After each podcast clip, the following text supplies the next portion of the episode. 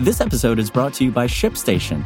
You know, some things take a lot of work, like sending little robots to far off distant planets. And just as that's challenging, so too is running a successful e commerce business, especially when there's so much to do. So I want to introduce you all to ShipStation.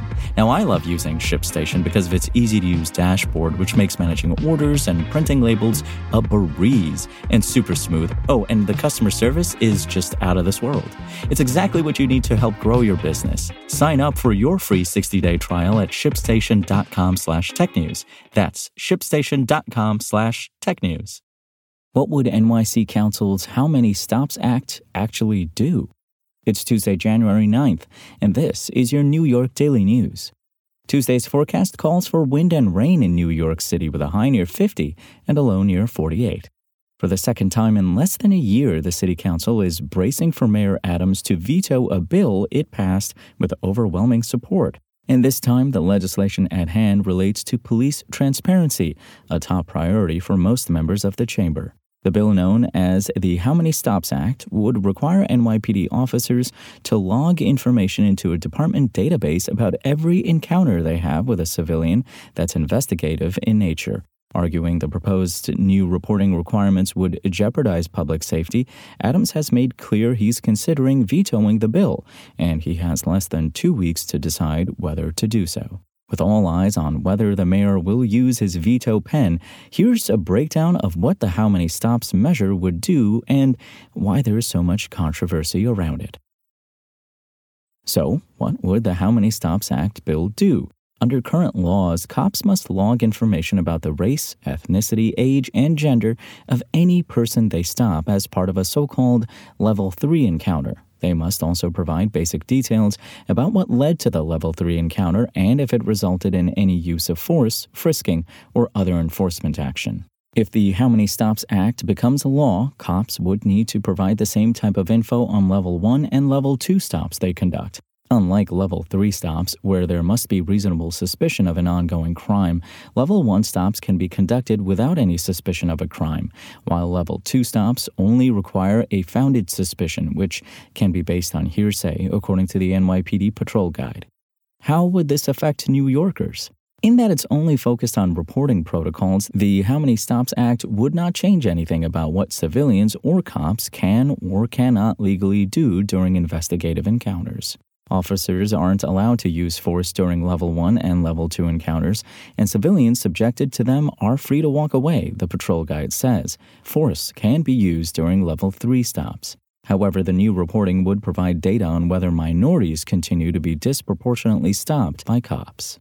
Why is Adams opposed to the bill? Joined by Republicans, NYPD leaders, and some moderate Democrats, Adams has argued the bill would place unnecessary paperwork burdens on officers that would distract them from doing actual policing, a position he recently conveyed to a graduating class of NYPD recruits. For example, Adams, a retired NYPD captain who made public safety the cornerstone of his successful 2021 campaign, has said it'd take officers upward of three minutes to document a single level 1 or a level 2 stop, not literally 10 to 20 seconds, as stated by city public advocate Jumaane Williams, the bill's author. Though he hasn't said one way or the other what he's going to do, Adams has affirmed vetoing the legislation is on his mind. We are really looking at all of our options on exactly what we could do, what we should do, he said December 26th when asked if he's leaning toward a veto. How long does Adams have to issue a veto? He has until January 19th. If he doesn't do anything before then, the measure will automatically become law. If the mayor vetoes, a mad scramble is likely to ensue in the council as Speaker Adrienne Adams, Democrat from Queens, has confirmed her chamber will attempt to override any veto he issues. The battle over the How Many Stops Act comes after the council overrode the mayor's veto of a package of rental voucher reforms last July. That marked the first successful veto override in over a decade, dealing a big political blow to the mayor. How much leverage does the council have to override a veto? To pull off an override, at least 34 of the chamber's members need to support it. The How Many Stops Act passed the council last month with support from 35 of its Democrats, a veto proof majority. Still, the looming threat of a How Many Stops Act veto fight comes after a new class of council members were sworn in this past Tuesday, including Bronx Republican Christy Marmorato, who replaced Democratic Councilwoman Marjorie Velazquez to represent a Bronx district. It's unclear how exactly the new class of members will impact the math of an override vote. Why is there so much controversy around the bill? In the mayor's telling, the new reporting requirements would threaten what he has characterized as his administration's progress on reducing crime in the city. The measure has driven a further wedge between Adams, the council, and Williams, who has blasted Adams' rhetoric at an increasing clip, saying the mayor is lying about what the bill would do. Williams says reporting on a level 1 or a level 2 stop should take an officer mere seconds, noting the council took nearly all of the NYPD's feedback on the bill into account before finalizing it.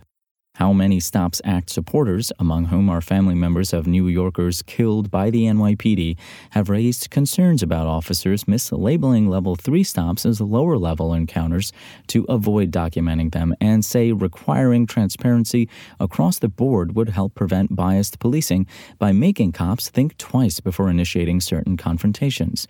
They say that's critical at a time when illegal police stops of black and brown New Yorkers remain a problem in the city, according to the NYPD's federal monitor, more than 10 years after a judge ruled the department's infamous stop and frisk policy unconstitutional. As a potential veto draws nearer, the mudslinging between the mayor and Williams has taken a personal turn.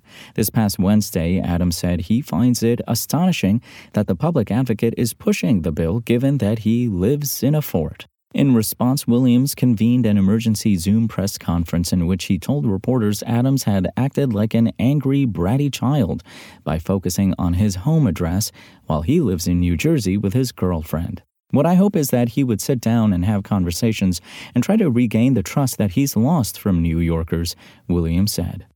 For more on this story and for the latest in New York City politics, visit nydailynews.com and follow us on social media at nydailynews.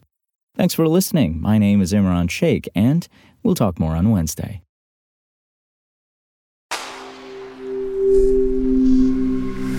Spoken Layer. Want to learn how you can make smarter decisions with your money? Well, I've got the podcast for you. I'm Sean Pyles, and I host NerdWallet's Smart Money Podcast. Our show features our team of nerds, personal finance experts in credit cards, banking, investing, and more – and they'll help you make the most of your money while cutting through the clutter and misinformation in today's world of personal finance. You'll get clarity on strategies to help you build your wealth, invest wisely, shop for financial products, and plan for major life events. Listen to NerdWallet's Smart Money Podcast wherever you get your podcasts.